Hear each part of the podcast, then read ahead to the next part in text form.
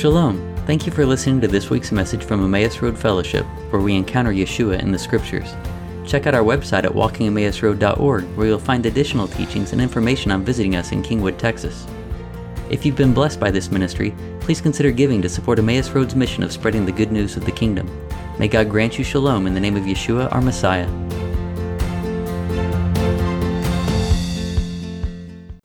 Praise God. Did anybody have anything during worship that you saw or wanted to share? So just while we were worshiping, the only thing I could, I, I just was seeing was this this, this is smile, just a really just big smile, and I don't know, it was just it reminded me of just you know just God looking down and just say you know, in this Torah portion we talked about, you know the wrestling of the angel and stuff like that, which we'll get into and stuff, but it's like this idea of clinging on to the Lord and stuff like that. And I don't know when we were worshiping today. You know, there's parts where it was just, you know, not a, you know, outrageous, you know, light show, but it was very intimate. And I think it was just the clinging on. I just saw. I think the Lord just smiled, just say, just the intimacy of just taking the time to spend time with Him. So, I don't know. I thought that was just really good. So. Amen.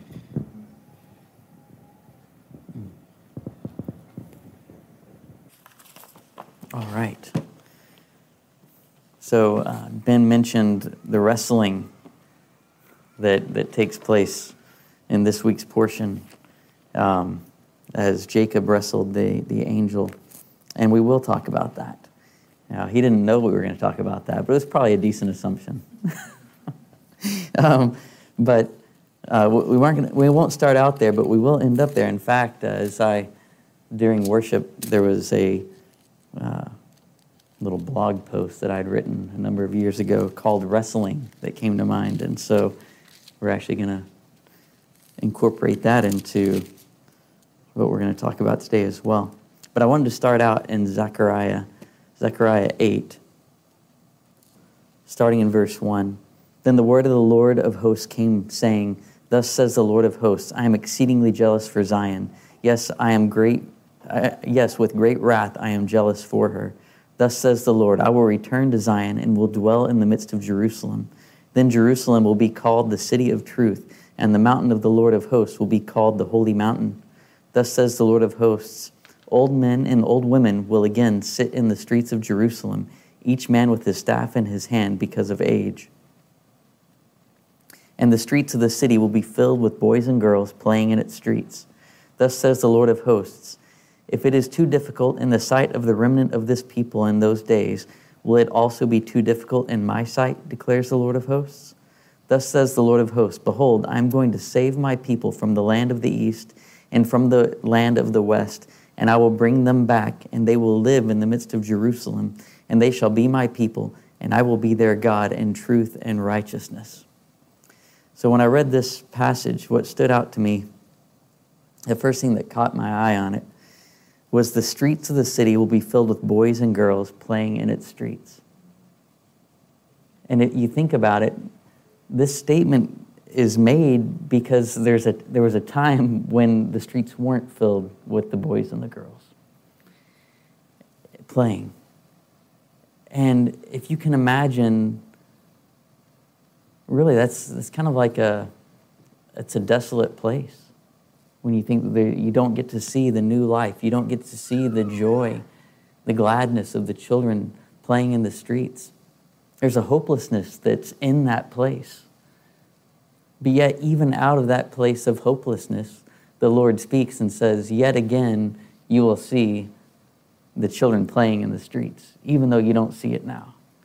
And then he says, If it's too difficult in the sight of the remnant of this people in those days, if it's too hard for them to see it because of the, the trials that they're facing, will it also be too difficult for me? He says, by no means. Because he can bring that life and bring that restoration. He doesn't say just that he can do it, but that he will do it. And that he will bring that restoration. And that he will be their God in truth and righteousness. So, I don't remember what song it is, but it says, "He made a way when there was no way." But it's just that whole idea that God makes the way even when there's no way. And so the call for us is to be able to endure and persevere and to look beyond what we see, to take hold of Him and not to let go. Kind of like what Ben was saying. Taking hold of Him in the wrestling and not letting go, but saying, No, you've said that you're going to bring about goodness. I remember your promises, I remember your faithfulness. And yet we will see the goodness of God in the land of the living. And what had preceded me coming to see this verse was just the question of are you weary? Are you weary? And does deliverance and redemption appear di- too difficult in your sight? You know, so those questions were on my mind, and then the Lord's like, hey, go flip your calendar. So I went and flipped the calendar, and the verse said, the city streets will be filled with children. You know, it's just like amazing how God speaks, right? If we just would open our ears and take time with Him to hear what's, what's the word of the Lord today, right? So, the word of the Lord today is don't grow weary. do not grow weary. It sounds easier, easier to say than to do, right? but we, we, we don't grow weary by taking hold of the Lord and remembering his promises and remembering his faithfulnesses and remembering, as we sang, how great he is. How great our God is. And the truth is, the redemption does draw near. The children will be filled with, uh, the streets will be filled with children playing. And within this redemption, this whole portion this week is, is a picture of the redemption that's to come. You have um, you have Jacob, who's been in exile and who now has received the word from the Lord to return to his land. And now, we, within this portion, we see his journey back. That's part of the children of Israel being in exile, waiting for the call to go back to their homeland, to, to return, and then the path that lays before them as they, as they do return. And what we see in this portion is that the redemption doesn't just happen all at once. The redemption comes in stages, it's, it's a process. And we don't really like hearing that, you know, especially in today's society, right? I mean, everything is available at the click of a button. It's uh, instant, uh, you know, fast food, right? there should be an app for the redemption. That's right. Have you downloaded your redemption app? But it's like, no, we, we want it now, but you know, our, and because everything is so available on demand, our, our patience, our capacity for patience is rather low. But we have to, we have to grow our capacity for patience. We have to continue to walk with endurance, with fortitude, and sometimes even with wrestling. Right? And this is where my notes go crazy. Okay. All right, so the story of Jacob going into exile and having his redemption, his return from exile, it begins with a promise. In Genesis 28, 13 through 15, the scripture says, And behold, the Lord, so this is when Jacob is at Bethel and he's having his encounter with God. This is what we started out last week's portion with. The scripture says, And behold, the Lord stood above it or him and said, I am the Lord, the God of your father Abraham and the God of Isaac. The land on which you lie, I will give it to you and to your descendants. Your descendants will also be like the dust of the earth, and you will spread out to the west and to the east and to the north and to the south. And in you and in your descendants shall all the families of the earth be blessed. Behold, I am with you and will keep you wherever you go and will bring you back to this land, for I will not leave you until I have done what I have promised you. So he starts, he starts his journey with a promise. God says that he will be with him and that he will bless peoples through him, and that God will accomplish what he has promised concerning Jacob. Then Jacob, of course, goes up to Laban and dwells with him for, for 20 years 14 years working for his brides, and then six years when he's serving and actually accumulating his wealth as the Lord transfers the wealth from Laban over to Jacob.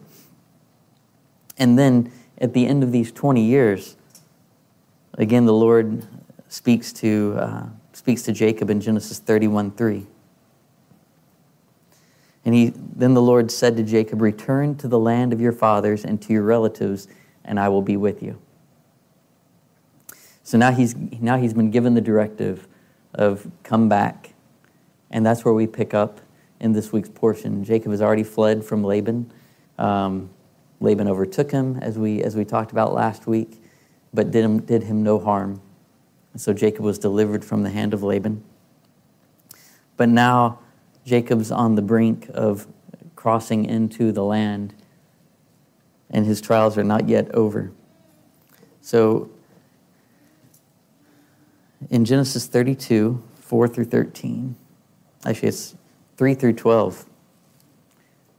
The numbering always gets me off between uh, Christian and Hebrew Bibles, but in, in this case, the scripture says Then Jacob sent messengers before him to his brother Esau in the land of Seir, the country of Edom. He also commanded them, saying, Thus you shall say to my lord Esau, Thus says your servant Jacob, I have sojourned with Laban and stayed until now. I have oxen and donkeys and flocks and male and female servants, and I have sent to tell my Lord that I may find favor in your sight. The messengers returned to Jacob, saying, We came to your brother Esau, and furthermore, he is coming to meet you with 400, and 400 men are with him. Then Jacob was greatly afraid and distressed, and he divided the people who were with him, and the flocks and the herds and the camels into two companies. For he said, If Esau comes to the one company and attacks it, then the company which is left will escape. Jacob said, O God of my father Abraham and God of my father Isaac, O Lord, who said to me, Return to your country and to your relatives, and I will prosper you. I am unworthy of all the loving kindness and all the faithfulness which you have shown to your servant. For with my staff only I crossed this Jordan, and now I have, come, I have become two companies.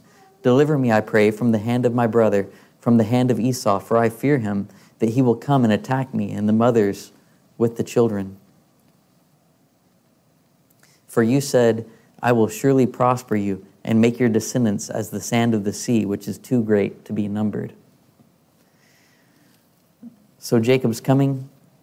He sends forth word to, to Esau that he is about to come into the land. And Esau comes out with a large welcoming party.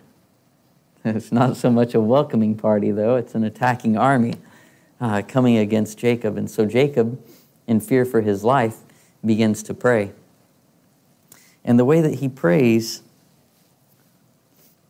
is a good model for us to follow. Okay, because when he begins to pray, one, he established who God is and what his relationship is to God right? the relationship they've had up to this point. He reminds God of the promises that He's spoken toward him. He thanks God for how God has fulfilled the promise thus far and all the ways that He's provided for him and the grace He's been shown. And then he makes his request known to the Lord. And in, in so doing, he concludes reminding God of the promises that He has spoken over him and that the promise is in jeopardy. So he's really kind of following a pattern that David used a lot in the Psalms of saying, Lord, you're wonderful. I'm facing a lot of trials, yet you're faithful. and, and help. yeah. And, and please help. And that, that's what Jacob's doing here because he knows that he can't take on Esau and the 400 men that are coming to attack him. And so he's totally in a place of reliance upon God to deliver him and to bring God's uh, promises to, to fruition. And so, of course, we can do the same and consider how, you know, we, we have models throughout the scriptures that God is quick to hear the prayers of his people, and it's his desire that, that we would bring those prayers before him so he can bring his desire into fulfillment in this world. So we, we should do this I mean, this, this should be a model for us as we pray for our families, for our, for our community, for our nation. in really seeking God's face and declaring his goodness. Now, when, as I mentioned, this, this portion talks about the redemption from the exile, and it, it gives us a model of what to expect in, in the end times. When God told Jacob to come back to the land, Jacob was the only one who was returning to the land of his whole party that he was bringing with him. Everyone else were people that he had gained in the exile, right? So he was bringing them back. And I feel like within that, there's, there's a picture not only of what we have today, where the Jewish people would be the ones who are being called back to their land and bringing with them the nations, right? But it's also a picture of, of Messiah being in exile, right? Because Messiah has gone into the heavens to await the day of his return. And in a way, being not here and not present where his kingdom will be established, he is in exile from where the promises are, but there's a day that he's going to return. And when he returns, he brings all those that he's gathered into the kingdom while he was in exile. Right? So we have this beautiful return according to the promises, and within that return, there's a great ingathering of all the of all the of the not only the Jewish people but of the nations as well, coming into the fullness of this kingdom. This is kind of a neat picture there. Now, when Jacob was preparing to meet Esau, right? He was relying on God totally, but at the same time doing everything within his power to bring about a good outcome. Right? And so that there's an element in there that we have to be aware of. Um, I was speaking with some, some gentlemen even yesterday morning, and the topic came up of, well, how is it that we trust in God and go and do according to what He's said? You know, it, it, what's the fine line between taking all the matters into our own hands versus trusting in God. And it is kind of an interesting component, but I think the, the fine line is both. it's like we do what we can according to what God's enabled us to do and has equipped us to do. But then we fully trust in God to bring about the result. So we, we bring everything that we can to the table, but trust in God to accomplish His will ultimately. And in doing that, you know, we're relying on God for a miracle and at the same time not putting our place, ourselves in a place to require a miracle. And I know we've said this, you know, probably multiple times before, but it's always good to come back to it and to think on, well, what does that look like? What does it look like to do everything we can, trusting in God to bring a miracle, but not just saying, ah, you know, if God's going to do it, He's going to do it, and then putting ourselves in a place where we need a miracle. Right? So Jacob, he's acting in accordance with the Lord's command to return to the land. And he knows that in doing so, he's, gonna, he's going to face trials, he's going to face challenges, and he faces one head on with Esau and says, Okay, Lord, you know, I, I need you to deliver me. But in the midst of it, Jacob says, I'm going to pray, I'm going to beseech the Lord to go before me. And then I'm also going to seek to reach out to Esau and make reconciliation, to bring appeasement to him. I'm going to send forth these droves of cattle and flocks as gifts to him, such that maybe, perhaps, this can change his countenance towards me, right? And but then also, he so he takes this approach of prayer. He also takes this approach of strategy of the appeasement, but yet, then also, he takes strategy in dividing his, his family into two camps, such that one could survive if the other came under attack. So, within it, he's got prayer, he's got attempts at reconciliation, and he's also prepared should battle come. So, all those components are elements of, of how we too prepare for, for days ahead, for challenges that we face. You know, we've, we've had times before we've talked about well, how do we prepare? How do we, how do we prep? And we've talked about food, we've talked about water, we've talked about security, all kinds of things, right? you know, we do all those things, never hoping to use them, but we also employ strategy, we employ prayer, right? And we seek peace wherever it is possible for us to seek peace, right? And within the aspect of seeking peace, yeah, we, we can't uh, overlook the importance of reconciliation and the need for that. Um, I had a dream earlier this week, and I can't actually remember any of the details of the dream. But when I woke up, I knew what the dream was about. And the dream, it, the, the dream was one, uh, don't agitate your enemy, like don't provoke them to greater anger against you. And the other was don't drive away those who are your friends. So it's like these, these two aspects of you don't make your friend your enemy, and you don't make your enemy a worse enemy. so, but in, in each case, it's like, the, I think the idea is seek reconciliation, seek peace amongst everyone. Because it's really easy to find reasons to divide and, and easy to let your mouth run off and drive a wedge, whether it's against your friends or against your enemies, right? So instead, it's like, okay, what are the words of peace? What are the actions of peace that we can pursue? And that's what Jacob was doing here, even in a situation that didn't look like it could really be reconciled. I mean, it kind of looks hopeless when you think about, let's see, I've got the birthright and I've got the blessing, and Esau sees it completely as deception and has vowed to kill. But yet Jacob says, okay, I'm going to do everything within my power to live at peace and I'm just going to have to leave the rest up to God, right? So, so Jacob had wisdom, and he sought, he sought peace. Um, and when they came together, they were able to embrace and to cry on each other's shoulders. Now, how exactly that happened is, you know, a question.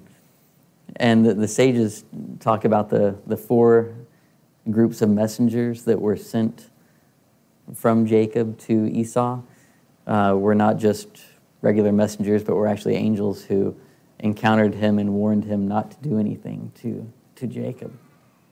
And I can't remember all the details of, of how that story goes, but if you can imagine four groups of angels going to encounter uh, Esau, that, that could, that could, that could uh, change his opinion on, on how he's going to engage Jacob. But ultimately, in the end, God did whatever was necessary to bring Esau to the point of not attacking Jacob, such that they could, as brothers, embrace and in the future together bury their father Isaac. Um, so that was a good thing. Now, prior to Jacob crossing crossing the water to come into the land, he had an encounter that we spoke about earlier with the angel of the Lord in wrestling. Well, I say the angel of the Lord, even that's in dispute, but I'll stick with the angel of the Lord for now. You know, um, let's go to Genesis 32, verse 25. There might be 24. Yes, 32, 24. Scripture says, Then Jacob was left alone, and a man wrestled with him until daybreak. When he saw that he had not prevailed against him, he touched the socket of his thigh, so that the socket of Jacob's thigh was dislocated while he wrestled with him. Then he said, Let me go, for the dawn is breaking. But he said, I will not let go unless you bless me. So he said to him, What is your name? And he said, Jacob. He said, Your name shall no longer be Jacob, but Israel, for you have striven with God and with men and have prevailed. Then Jacob asked him and said, Please tell me your name. But he said, Why is it that you ask my name? And he blessed him there. So Jacob named the place Peniel, for he said, I have seen God face to face, yet my life has been preserved. Now the sun rose upon him just as he crossed over Penuel, and he was limping on his thigh. Okay, so we had the wrestling that, that Jacob had with this angel. Now, according to Jewish tradition, the angel that he encountered was Esau's angel. Um, and it's an interesting com- aspect to consider this. Um, because Esau's angel would have been, or like Esau's guardian angel would have been seen as an adversary seeking to destroy Jacob, right? To take away his future, his identity, his blessing. Okay? And Jacob prevailed, he overcame. Now, alternatively, it could have actually been the angel of the Lord that was there because the scripture does state that Jacob wrestled with the angel and that he had striven with God and that he had overcome. And then he says, I'll name this place Peniel, for I have seen God face to face. And then Hosea affirms too that, uh, that he had wrestled with the angel of the Lord. But um, within this, Jacob, if you imagine him wrestling with any angel, it's an amazing feat that he could wrestle with him all through the night. they could wrestle with him all through the night and prevail.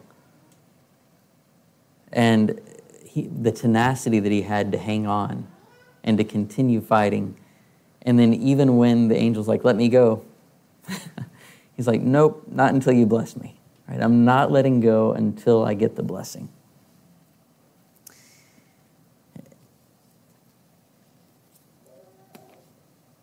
And, and in that,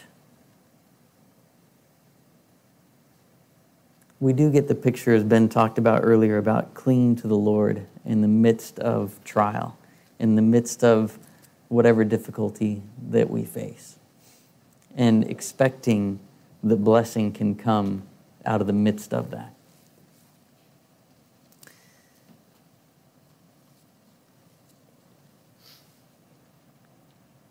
Jacob knew that he was heading into a difficult time and difficult waters, right? And it would have been easy for him to want to turn back or give in. Hang on one second. We have a question. Uh, do we have the mic right over here? Actually, uh, we're all over the place. Good handoff. Okay, this is kind of a silly question this is kind of a silly question, but what happened to Jacob's thigh? Was it ever relocated? Uh, no, he walked with a limp. Forever? Yeah. Wow. Yeah, he, he walked with a limp for the rest of his life. I was wondering about that. yeah, so wrestling with the angel of the Lord is somewhat a dangerous thing. it makes me think about uh, Chronicles of Narnia, right, with uh, Aslan, the, the lion. And uh, what was it they say, Heather? about him being not safe? He's not safe, but he's good. He's not safe, but he's good. Yeah. yeah, it's like the Lord is a consuming fire, but he is good. You know? And so we, when we wrestle with the angel of the Lord, uh, we may receive blessing, but we may also be changed and have memories of, of those wrestlings for the rest of our life, right? But uh, so he, but he held on. And yeah, there's definitely a message for that of the value of clinging to the Lord and not letting go. Right? In fact, uh, First Fruits of Zion had something written this week that Ben had, had noted.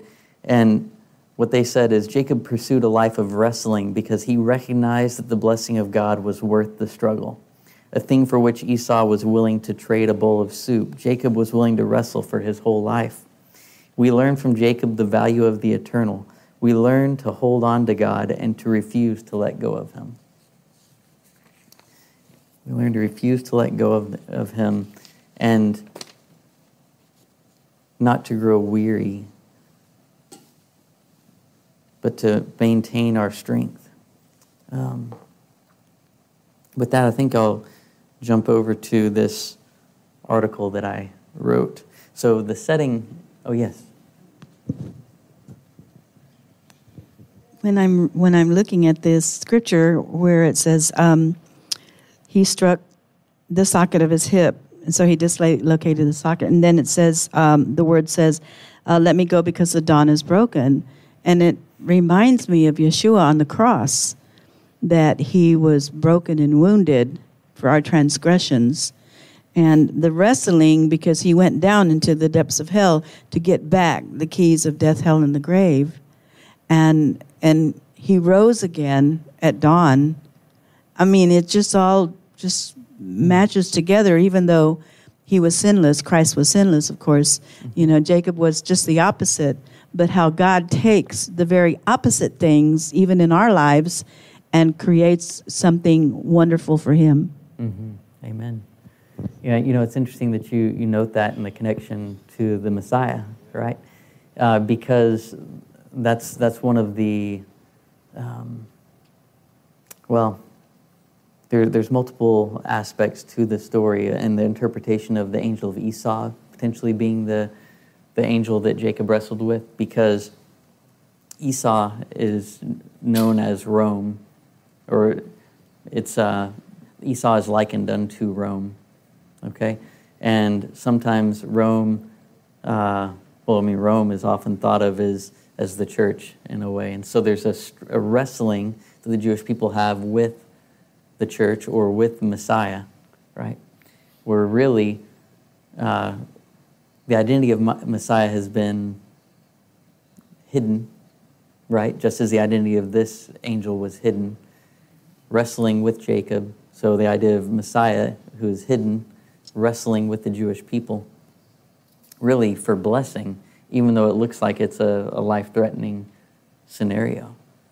Right? Where really the, the, the, the apparent adversary is one who is going to give blessing in a new name. Right? So there's additional connections to the Messiah of this angel wrestling with Jacob. Yeah, very good. So, you know how I mentioned the whole thing of, actually Diego said the, there, there should be an app for the reconciliation, right? We just get it done, right? But we got this process. And we see the, the process played out in, in what Jacob encountered, right? He's told to go back. He begins the return, and along the way, he comes and finds that Laban tries to kill him. And then he's not then he, he survives that, but now he's got Esau coming with 400 people to kill him. And then once he gets into the land, then he has the matter of uh, his daughter Dinah, right? And then his, his sons Levi and Simeon going and killing all the people of Shechem, and uh, Jacob and his family fleeing that area. I say fleeing, they were protected, right? But they left because they had become odious in the eyes of the people. God protected them along the way, but it wasn't like it was a cakewalk right? He, he faced many trials along the way. It's the idea that even within the return, within the redemption that is at hand and is coming, you know, both here and to come, um, it's the footsteps of the Messiah with the birth pangs along the way as we await the, the return. All these birth pangs are part of the redemption. The trials we face, part of the redemption. And we all face trials along the way. We all see difficulties, various ones. Each family, each person has their own unique trials to face. And along that way, it's important for us not to grow weary, but to remain clinging to the Lord. And so, this, uh, this article I wrote eight years ago, almost today, funny enough. Um, so 2000, December 2012. Uh, the setting was we were, we were sitting at the breakfast room table, and uh, while we were sitting there, I just had. Actually, maybe this wasn't. I'm pretty sure this is what the, when this was. But I had this this thought, and just a whole like uh, story was playing out in my head and a whole series of thoughts. And i just felt the presence of the lord really strongly on me to go write this. And heather was sitting to my right and she said whatever it is that you're thinking right now you need to go do. Because she sensed the lord's presence in that moment and i was like okay that's an absolute confirmation. So i went and i wrote down what it was and uh, this is what I wrote. And I, I felt like it, it fits uh, with what we're talking about today. It said, I am pained in many ways. I don't know what my family and I should be doing. So at this time, I had uh, left my job earlier in the year, and we were just in a time of seeking the Lord. Okay? Said, I don't, I don't know what my family and I should be doing. And my baseline thought at this point is we should do absolutely nothing unless God tells us what to do. The past five weeks have been relentless challenges, and there's no sign of it letting up. In the midst of these trials, God is continually reminding me of his faithfulness. Maybe the answer I'm seeking is simply found in that, but I need discernment. How am I to know if the affliction we face is because we are going the wrong way or the right way? When Yeshua told his disciples to take the boat to the other side of the lake while he stayed behind to pray, they encountered a great storm, but they knew they were headed the right way. But for my family and me, are we headed the wrong way, on our own way? The opposition is great, and I don't know that I know God's will. Am I leading my family to crash on the rocks or through a storm to arrive at the beach? Do I turn back or continue on? For what am I fighting? My desire is for the Lord. And what I do know is that I am not half as righteous as I have thought. As I come closer to the holy flame of covenantal jealousy, the wretchedness of my heart is exposed, and I see that I'm continually dependent on God's grace for my very being. I had always thought of Paul's writing about his struggles being a demonstration of his humility, and that we will always have room for improvement. But now I think he was wrestling with the reality of being refined by the holy flame of God's love. I like the quote of a priest in the movie Amazing Grace I am a great sinner, but Christ is a great Savior. Our hope is sure, and I must press on to Yeshua. But what is the way? Lord, please guide me. Help me to hear your voice, to discern your will, to follow you, laying down my desires for what is better. Protect my family, Lord, and bring us healing, or bring healing to us as well. Show us the way that we will not strive in vain. You are faithful. I felt led to share this this morning. What I know to be true is the unconditional love of our Father in heaven.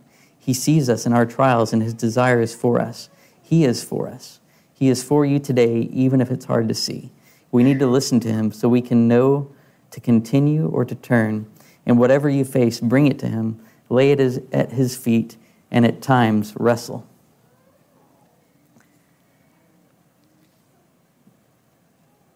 So we do. We all face those trials. And we need to believe that we'll see children playing in the streets. Right? That we'll see what? I'm sorry. Oh no no, you're good. sorry. and uh, yeah, because God is with us, just as He spoke to Jacob when He was sending him into exile to get a bride. He said, I'm with you. And when he said, Go back, he said, I'll be with you. He's always with us, and he doesn't forsake us.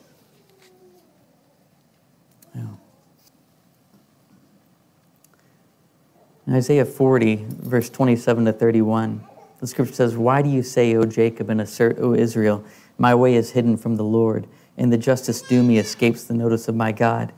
Do you not know? Have you not heard? The everlasting God, the Lord, the creator of the ends of the earth, does not become weary or tired. His understanding is inscrutable. He gives strength to the weary, and to him who lacks might, he increases power.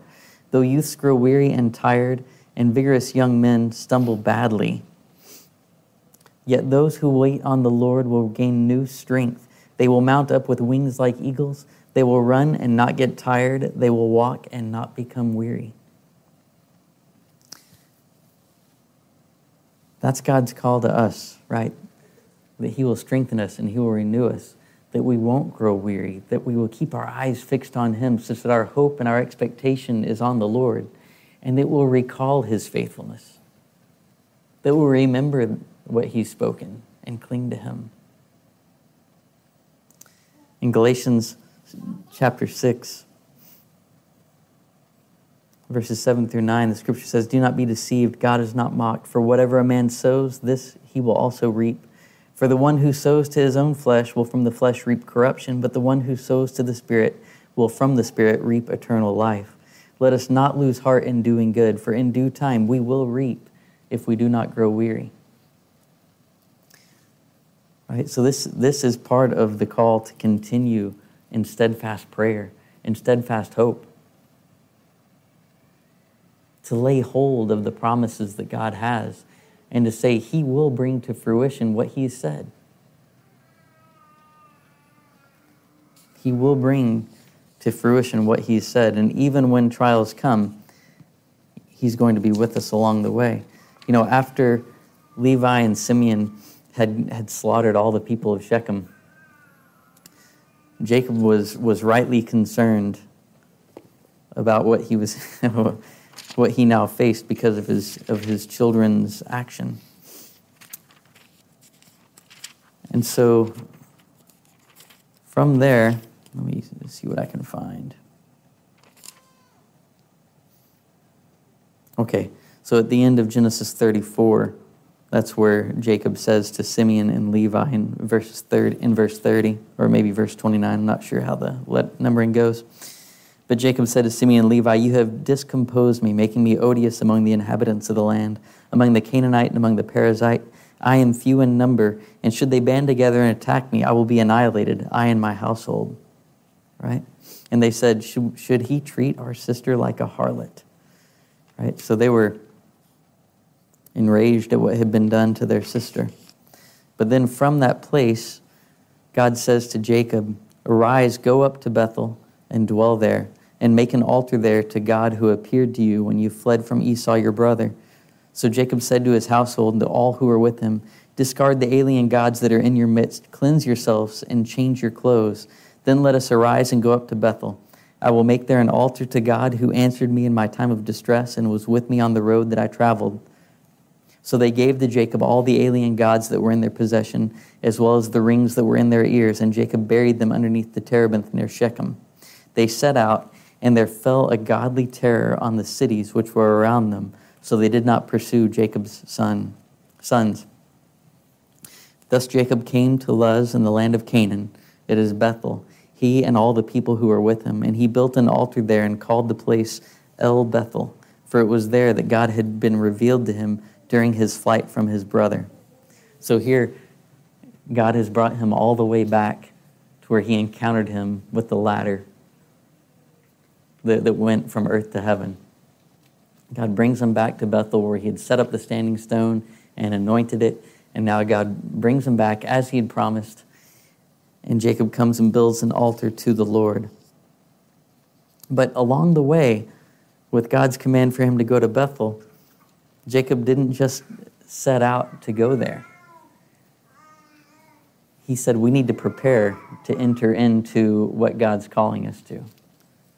And that's where he, he said, Discard the alien gods that are in your midst and cleanse yourselves and change your clothes. Right? This, this has a resemblance to what God had told Moses when the children of Israel were around, er, around Mount Sinai. When he said, Go down, tell the people, to immerse themselves and change their clothes and be ready on the third day because God was going to descend on the mountain and bring them into covenant. So there was a preparation for it. So now Jacob saying, We're going into a new place of God's calling. So cleanse yourselves such that you are prepared to enter into this. And, you know, again, back to the whole illustration of this being a picture of the final redemption to come cleansing ourselves and making ourselves ready for the return to Jerusalem. Right? Again, it's the ingathering, the bride being made spotless and being brought to Jerusalem where she will encounter her king. Right? So it's a pretty cool, pretty cool picture there. So we have our, our final return, or looking forward to the day in which Messiah will come. And there's a, a midrash about the return of Messiah that I don't remember in great detail. See, and I was thinking, oh, I, I, could, I could look this up. That way I could tell you exactly what it says. And then I remembered another statement that's, you know, a disciple who has repeated his master's teaching 101 times is not to be compared to a disciple who's repeated it 100 times. Have y'all heard that one? Yeah talks about the importance and, and the greatness of really committing to memory what the, the teachings of the Lord are, such that we can recall them and use them in a time of need. So perhaps there should have been more repetition on this, but there's a midrash that talks about someone saying that he went to Messiah to ask, When are you going to return? And Messiah's answer to him was, Today. And so he went and waited, and he didn't come today, right? And so he, he was disappointed and saying, Well, how long do I have to wait? What is this whole today? And the whole today was understood to be today, if you hear his voice, do not harden your hearts, right? And that, that is the that is what hastens the return of Messiah is today if you hear his voice do not harden your heart but instead go and do according to what he's called you to do right and within that not to lose heart right it's like lord i did today what, what you said to do but you haven't come right but the answer is don't lose heart continue to anticipate and say okay the return of the lord is sure and it may be today we always look to his coming. We always look to that great redemption and the restoration that will come. And we will reap if we don't lose heart. Continue to do good and to continue to wrestle and cling to the Lord. Amen. Does anybody have anything that you wanted to share? I thought, like, to go along with this midrash, this was a really cool connection because uh, we're already talking about Jacob who the angel of Esau is, right? And where did, in this midrash, where did he go to find Messiah? He went to the gates of Rome. And that's, and that's what's really cool here. We're looking at Messiah was concealed at the gates of Rome among the lepers. And he went, he went there. Okay, yeah, so the So- Midrash, he went to the gates of Rome Yeah. to ask the Messiah Yeah, when, when, are he would coming? return. Yeah. Yeah. See, yeah, which is Christianity, exactly. Yeah. Yeah. Which, uh, see, that's why you should repeat things 101 times instead of 100 times. Excellent. I'm on a personal revelation from our studies on Saturday afternoon about how human Yeshua was versus like, because so I always had this um, thought that probably wasn't that hard, whatever he went through, because he was God and he knew, like, probably knew the end game. But then I, as I, as you spoke, I was thinking maybe he didn't know the end game. Maybe he didn't know he was going to be crucified and that's how it was going to happen, like the fulfillment, or maybe he didn't know. And so when he was in the Garden of Gethsemane, he was actually like he was going, he was facing trials and he was clinging to God and probably asking like, I need more time. I'm only 30 something. Like this is going really well. Give me more time. I don't know what he said, right? We don't know, but it just made me think like he did exactly what you laid out today and he modeled that and he probably didn't know exactly what was hap- going to happen before him because i always thought i was like oh he was just probably didn't want to feel the pain because he knew what was going to happen so it was all good but he probably didn't know exactly i don't know my mind's like reeling over here Yeah, I mean, that's the thing is that Yeshua totally trusted in God. Even when he yielded up his spirit, he's like, I'm yielding it up, trusting that God will accomplish. But yeah, he was like, when we don't grasp his humanity, then we don't actually realize how incredible his life truly was and how great his sacrifice really is. Yeah, on that same thought that you're talking about, I didn't realize, or when you're when he's praying, like even he asked to take it from him, like he didn't want to do it, and that's true sacrifice. Half the time we don't want to do things, like you know, if you want, if you wanted to do it, wouldn't have been a sacrifice, right? Like even he was like, I can't do this. Like please take this from me. So how human? Because half the time, sometimes we don't want to do things. We're like, I don't want to do this, but that's the sacrifice part of it, you know, too, is just overcome that. That. Yeah, yeah, I do love that how he asked for the cup to pass from him.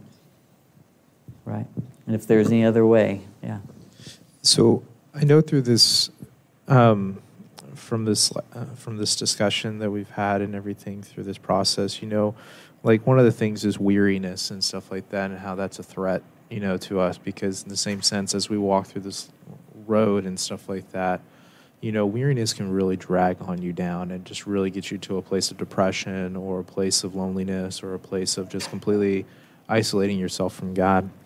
But the one thing that I've realized is this is that you know through the through your teaching today, Chris, was that you know when we do cling on to the Lord and stuff, even when we're weak and we're weary, there's there's a fulfillment that's happening through that process where God's saying, you know, just hold on a little bit longer. Just hold on just a little bit longer and hold on just a little bit longer because you don't know what's coming around the corner. Right. And as you hold on to the Lord and stuff like that, again, like I said, that envisionment of that smile and stuff like that, just he's just saying, Good job, good job, just stay a little bit longer with me, just stay a little bit longer with me. And then finally you cross that line and he goes, Now let me show you what I have to show you through your due diligence and staying like that. And I think that's one of the things where, you know, that's when blessing comes through because you also mentioned the sense of clean, you know, of cleansing yourself, you know, enter into the presence. In the process of being weary sometimes as well too, it's just like you feel you feel dirty in a sense, you know, you feel you feel broken, you feel like, man, I've got nothing. I can't enter in God's presence in this process. But as we cling on and we work our way, He's cleansing us through His process. And then we're able to really walk into that fulfillment and stuff. It's just something that, it's just a beautiful picture. So. It is. Amen. Yeah, on the, on the storyline, it, it says that when they went to the city, they went out with all the bounty because they have killed all the men, but they left alive the women and the children. Uh, and all the stuff that they took out, in the midst of that, were the idols that uh, Jacob was telling them to get rid of. Because a lot of the bounty were made out of gold and silver, and they fashioned it into idols. So they took that because it, it was of value uh, as far as gold and, and silver. So that Jacob says, get rid of all that. Uh, but um, Yeah, it's excellent. Very good. Thank you. Yeah. Anybody else? Yeah. Um, so yeah, even yeah, so I just wanted to say it again. You know, just kind of wrapping up.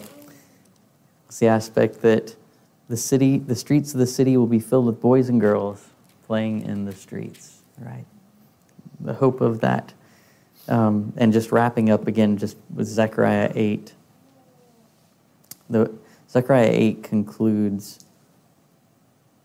verses, uh, verse 21 through 23 says, And the inhabitants of one will go to another, saying, Let us go at once to entreat the favor of the Lord and to seek the Lord of hosts. I will also go. So many peoples and mighty nations will come to seek the Lord of hosts in Jerusalem and entreat the favor of the Lord. Thus says the Lord of hosts, in those days ten men from all the nations will grasp the garment of a Jew, saying, Let us go with you, for we have heard that God is with you.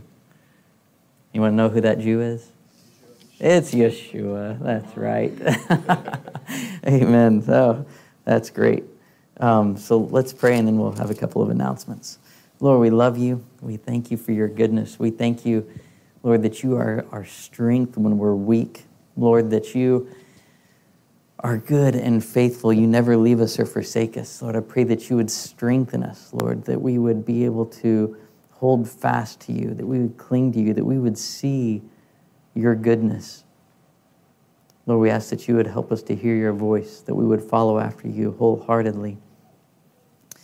I ask that you would guide and direct our steps this week, and that you would be with each and every family. Lord, that you would bring health and wholeness. Lord, that you would put protection all around us, and that you would establish your ways in us.